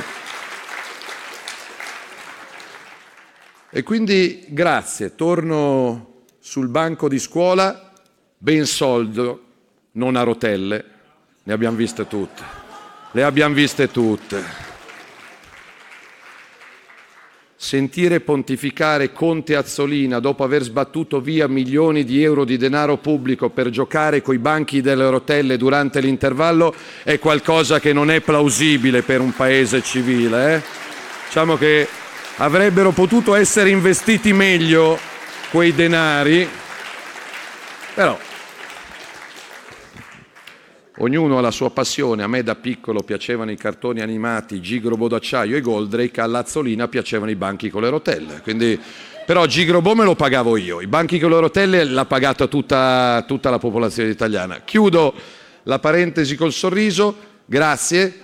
Domani vado a Roma e porto in Senato dove interverrò la vostra voce, la vostra bellezza, la vostra cultura, la vostra visione del futuro e la vostra speranza, però sono fondamentali tutte le riforme che abbiamo voglia di fare dal 26 settembre, la riforma della giustizia, la riforma dell'università, la riforma delle pensioni pensionando la Fornero e la sua legge, la riforma del fisco e della pubblica amministrazione. Quindi sono tutte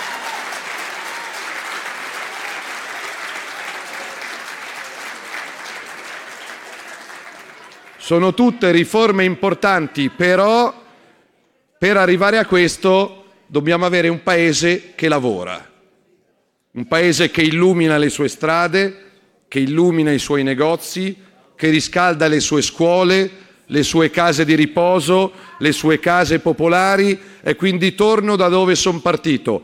Giusto tutto e ci impegneremo a cambiare tutto nell'arco non dei prossimi cinque minuti, ovviamente, nell'arco dei prossimi cinque anni.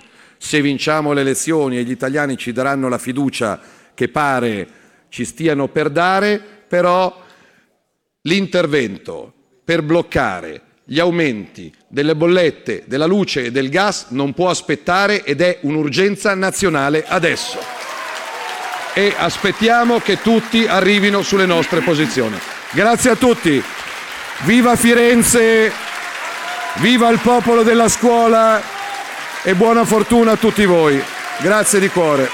Matteo Salvini instancabile segretario federale della Lega, credo nella scuola, Firenze, 12 settembre. E allora un intervento ad ampio raggio, un intervento molto ampio, quello di Matteo Salvini, il segretario della Lega. Io però sento un ritorno in cuffia, Giulio Cesare, sento la mia voce raddoppiata, ecco, adesso va.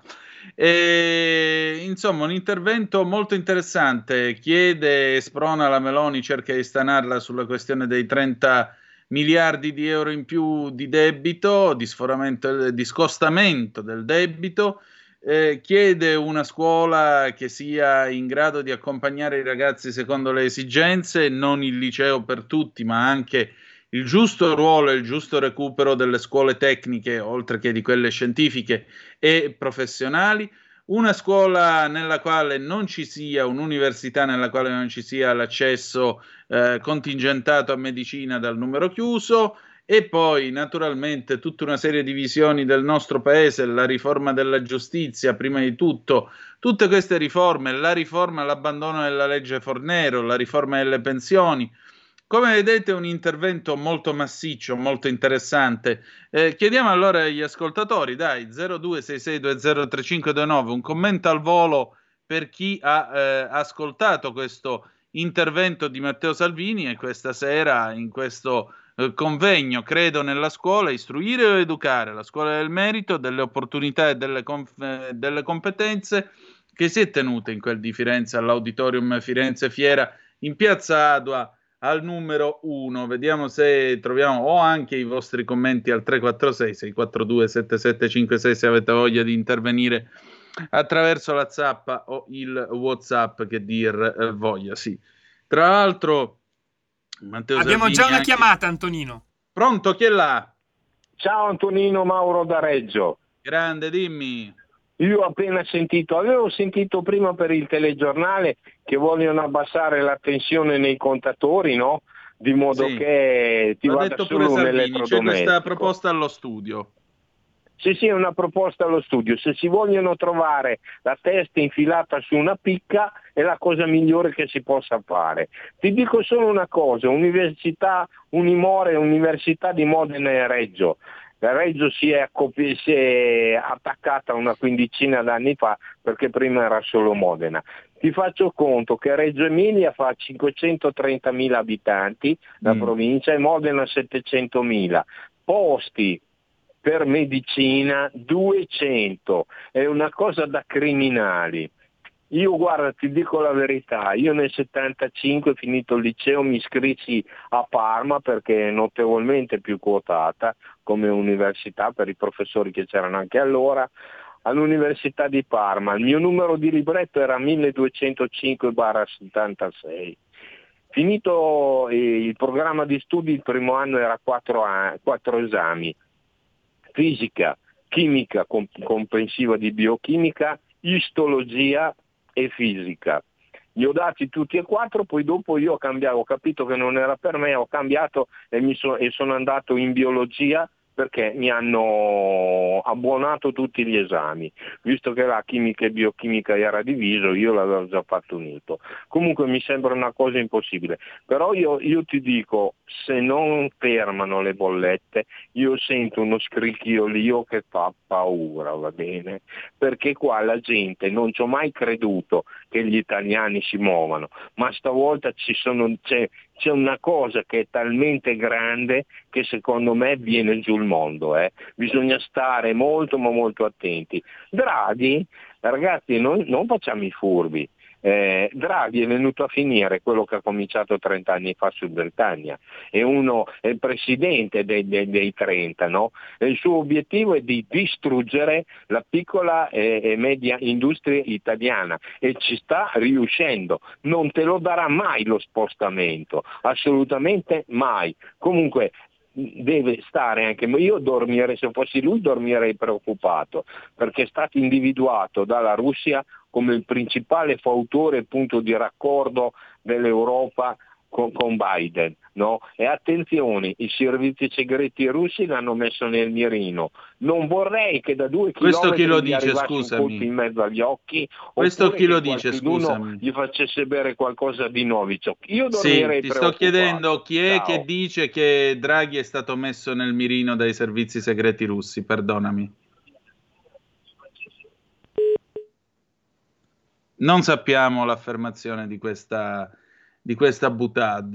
Naturalmente, non avendo fonte di tutto questo, noi la prendiamo per quello che è, cioè una butad e tale, la riteniamo e la lasciamo e resta nella disponibilità e nella responsabilità di chi ha affermato tale cumulo di cazzate. Detto questo, noi andiamo alla chiusura di questa puntata, anche perché eh, forse sarebbe anche ora di smetterla di dare troppa gran cassa e troppa eco alla propaganda russa, perché la propaganda russa ha dipinto scenari e sfracelli e drammi e robe varie, dopodiché sul campo hanno schierato carri armati che non usavano più da almeno 25-30 anni e ieri le hanno anche sonoramente prese da parte degli ucraini che sono meglio armati e addestrati dalla Nato. Per cui prima di eh, parlare, interventi, servizi segreti, avvelenamenti vari ed eventuali, come se no, eh, poi eh, Draghi, punto di collegamento tra... Dai, per favore ragazzi, cerchiamo di non fare troppo romanzo